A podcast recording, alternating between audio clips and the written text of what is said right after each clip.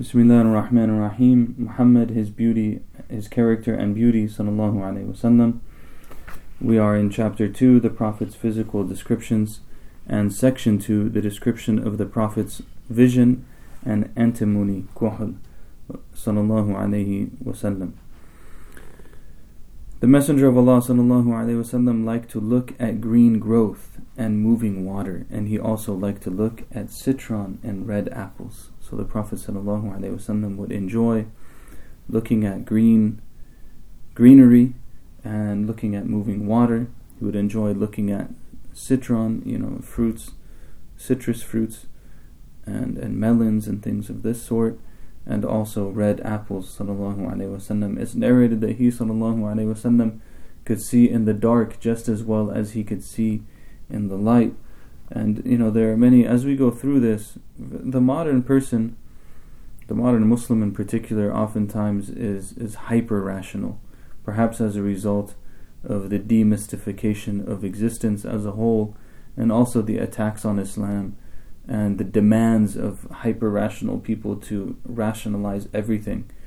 It's very difficult actually to understand Islam if we become materialistic in our rationalization. The Prophet ﷺ was given many miracles, and it's not beyond him ﷺ to be able to see in the dark the way that he could see in the light. ﷺ. He ﷺ would apply antimony kuhl, and when he would apply it, he would apply it an odd number of times.